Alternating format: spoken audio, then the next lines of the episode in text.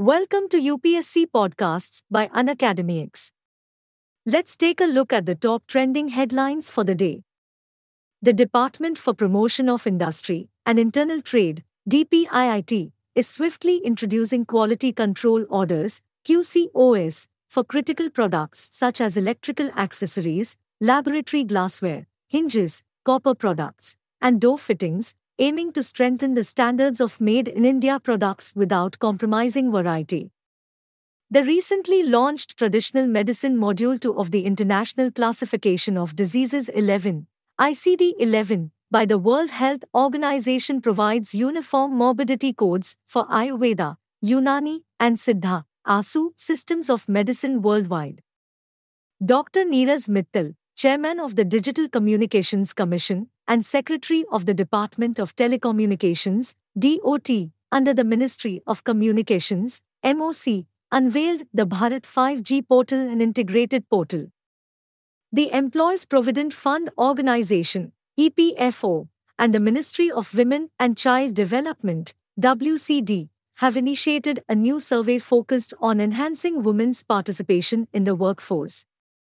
Vietnam and the Philippines have entered into agreements for collaboration on maritime security in the South China Sea, an area predominantly claimed by Beijing.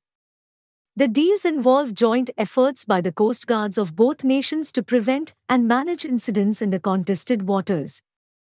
In the Corruption Perceptions Index, CPI, for 2023 released by Transparency International, India secured the 93rd position out of 180 countries. In 2023, India's score was 39, compared to 40 in 2022 when it was ranked 85th.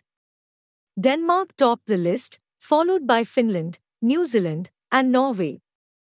The computerization scheme for the offices of the Registrar of Cooperative Societies, RCSS, and Agriculture and Rural Development Banks, ARDBs, across states was inaugurated by the Union Home Minister and Minister of Cooperation. Recently, Union Defense Minister Rajnath Singh said that India's cooperation is capable of strengthening the democratic world and also working as a force multiplier for the global rules based order. According to the latest projections released recently by the International Energy Agency, India's electricity demand will overtake China's by 2026, and India's growth rate will be the fastest in the world. Thanks for tuning into Unacademy. For free access to daily current affairs and bite sized lessons on all UPSC topics, download the Unacademy app now.